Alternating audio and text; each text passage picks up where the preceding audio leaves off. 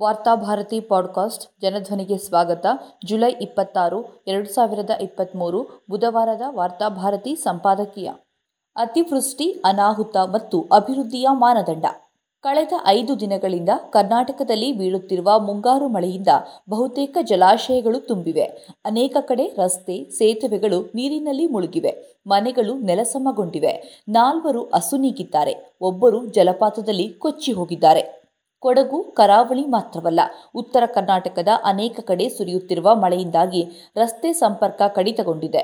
ಚಿಕ್ಕಮಗಳೂರು, ಹಾಸನ ಮುಂತಾದ ಕಡೆ ಭೂಕುಸಿತದ ಭೀತಿ ಉಂಟಾಗಿದೆ. ಒಂದೆಡೆ ಅತಿವೃಷ್ಟಿ ಜನಜೀವನವನ್ನು ಅಸ್ತವ್ಯಸ್ತಗೊಳಿಸಿದ್ದರೆ ಇನ್ನೊಂದು ಕಡೆ ಮಧ್ಯ ಕರ್ನಾಟಕದ ಕೆಲವು ತಾಲೂಕುಗಳು ಸೇರಿದಂತೆ ದಕ್ಷಿಣ ಮತ್ತು ಉತ್ತರ ಒಳನಾಡಿನಲ್ಲಿ ಮಳೆಯ ಕೊರತೆ ಕಾಣಿಸಿಕೊಂಡಿದೆ. ನೈಸರ್ಗಿಕ ವಿಪತ್ತು ನಿರ್ವಹಣಾ ಕೇಂದ್ರ ಕಳೆದ ವಾರ ಬಿಡುಗಡೆ ಮಾಡಿದ ವರದಿಯಂತೆ ರಾಜ್ಯದಲ್ಲಿ ಮುಂಗಾರು ಮಳೆ ವಾಡಿಕೆಗಿಂತ ಕಡಿಮೆಯಾಗಿದೆ. ನೂರ ಒಂದು ತಾಲೂಕುಗಳಲ್ಲಿ ಮಳೆ ಬೀಳದೆ ಕುಡಿಯುವ ನೀರಿಗೂ ಕೊರತೆ ಕಾಣಿಸಿಕೊಂಡಿದೆ. ಕೊಳವೆ ಬಾವಿಗಳು ಬರಿದಾಗಿವೆ. ಟ್ಯಾಂಕರ್ ಮೂಲಕ ನೀರು ಪೂರೈಕೆ ಮಾಡುವ ಪರಿಸ್ಥಿತಿ ಎದುರಾಗಿದೆ. ಕರ್ನಾಟಕದಲ್ಲಿ ಈ ಪರಿಸ್ಥಿತಿ ಉಂಟಾಗಿದ್ದರೆ ಉತ್ತರ ಭಾರತದಲ್ಲಿ ವರ್ಷಧಾರೆಯಿಂದ ಏಳು ರಾಜ್ಯಗಳ ಜನರು ತತ್ತರಿಸಿ ಹೋಗಿದ್ದಾರೆ. ಜಲಪ್ರಳಯದಿಂದ ಮನೆ, ಸೇತುವೆ, ರಸ್ತೆ, ವಿದ್ಯುತ್ ಗೋಪುರ ಎಲ್ಲವೂ ಕೊಚ್ಚಿಕೊಂಡು ಹೋಗಿವೆ. ಹಿಮಾಚಲ ಪ್ರದೇಶ, ಉತ್ತರಾಖಂಡ, ಉತ್ತರ ಪ್ರದೇಶ, ಹರಿಯಾಣ, ಪಂಜಾಬ್ ಮತ್ತು ರಾಜಸ್ಥಾನ ಎಲ್ಲೆಡೆ ಮೇಘ ಸ್ಫೋಟದಿಂದ ಐವತ್ತಕ್ಕೂ ಹೆಚ್ಚು ಮಂದಿ ಸಾವಿಗೀಡಾಗಿದ್ದಾರೆ. ಕುಲು ಮನಾನಿಯಲ್ಲಿ ರಾಷ್ಟ್ರೀಯ ಹೆದ್ದಾರಿಯ ಬಹುದೊಡ್ಡ ಭಾಗ ಕುಸಿದು ಅನೇಕ ಪ್ರವಾಸಿಗರು ಅತಂತ್ರ ಸ್ಥಿತಿಯಲ್ಲಿದ್ದಾರೆ. ಉತ್ತರಾಖಂಡದಲ್ಲಿ ಬದರಿನಾಥದ ಹೆದ್ದಾರಿ ಹಾಳಾಗಿ ಹೋಗಿದೆ. ದಿಲ್ಲಿಯಲ್ಲಿ ಯಮುನಾ ನದಿ ಅಪಾಯದ ಮಟ್ಟ ಮೀರಿ ಹರಿತಾ ಇದೆ. ಮುಂಗಾರು ಹಂಗಾಮಿನಲ್ಲಿ ಮಳೆ ಬೀಳುವುದು ಸೃಷ್ಟಿಯ ನಿಯಮ. ಮಳೆಯಾಗದಿದ್ರೆ ಜೀವ ಜಗತ್ತು ಬದುಕಿ ಉಳಿಯುವುದು ಕಷ್ಟ. ಹಾಗಾಗಿ ಮಳೆಯನ್ನು ನಾವು ಶಪಿಸಬೇಕಾಗಿಲ್ಲ. ಮಳೆ ಅವಾಂತರ ಎಂದು ಮಾಧ್ಯಮಗಳು ಬರೆಯುವುದೂ ಸರಿಯಲ್ಲವೆನಿಸುತ್ತದೆ. ತಪ್ಪು ಮಳೆಯದ್ದಲ್ಲ, ಮನುಷ್ಯನದು. ತನ್ನ ಸುತ್ತಲಿನ ಪ್ರಕೃತಿಯೊಂದಿಗೆ ಬದುಕುವುದನ್ನು ಮನುಷ್ಯ ಕಲಿಯಲೇ ಇಲ್ಲ. ಅಭಿವೃದ್ಧಿಯ ಹೆಸರಿನಲ್ಲಿ ನಾವು ಮಾಡಿಕೊಂಡ ಅವಾಂತರಗಳು ಇದಕ್ಕೆಲ್ಲ ಕಾರಣ. ನಾವೆಂದರೆ ಇಡೀ ಜನಸಮೂಹವಲ್ಲ.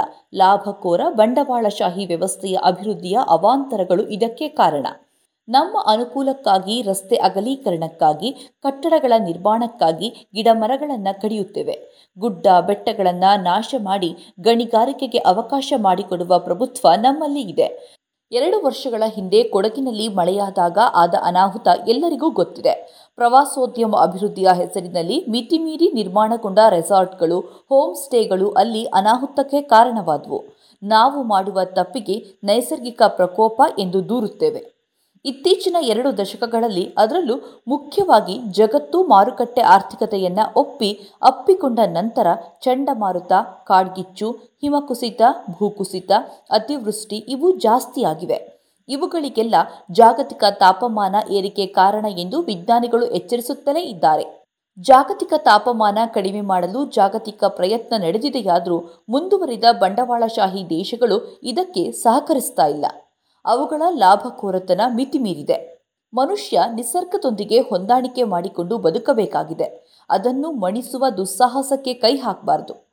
ನಾವು ಈಗ ಅನುಸರಿಸುತ್ತಿರುವ ಅಭಿವೃದ್ಧಿಯ ಮಾರ್ಗವನ್ನು ಬದಲಿಸುವ ದಿಕ್ಕಿನಲ್ಲಿ ಚಿಂತಿಸಬೇಕಾಗಿದೆ. ಜಲಮೂಲಗಳನ್ನು ನಾಶ ಮಾಡುವ ಯೋಜನೆಗಳನ್ನು ಕೈಬಿಡಬೇಕಾಗಿದೆ. ನಿತ್ಯ ಹರಿದ್ವರ್ಣದ ಪಶ್ಚಿಮ ಘಟ್ಟಗಳ ಪ್ರದೇಶದಲ್ಲಿ ಅಭಿವೃದ್ಧಿ ಹೆಸರಿನಲ್ಲಿ ಅಪಾಯಕಾರಿ ಉದ್ಯಮಗಳ ಸ್ಥಾಪನೆಗೆ ಅವಕಾಶ ನೀಡಬಾರದು. ನಮ್ಮ ಅಭಿವೃದ್ಧಿಯ ಮಾನದಂಡಗಳು ಬದಲಾಗದೆ ಜಲಪ್ರಳಯದಂಥ ಸನ್ನಿವೇಶವನ್ನು ಎದುರಿಸಲು ಸಾಧ್ಯವಿಲ್ಲ. ಅಣೆಕಟ್ಟುಗಳ ನಿರ್ಮಾಣ, ಸುರಂಗ ಮತ್ತು ಸೇತುವೆಗಳ ನಿರ್ಮಾಣ ಹಾಗೂ ರಸ್ತೆಗಳ ವಿಸ್ತರಣೆಯ ಸಂದರ್ಭದಲ್ಲಿ ನಮ್ಮ ತಂತ್ರಜ್ಞಾನ ಮತ್ತು ಇಂಜಿನಿಯರಿಂಗ್ ಸೂತ್ರಗಳನ್ನು ಪರಿಸರ ಸ್ನೇಹಿಯಾಗಿ ಮಾರ್ಪಡಿಸುವುದು ಇಂದಿನ ಅಗತ್ಯವಾಗಿದೆ.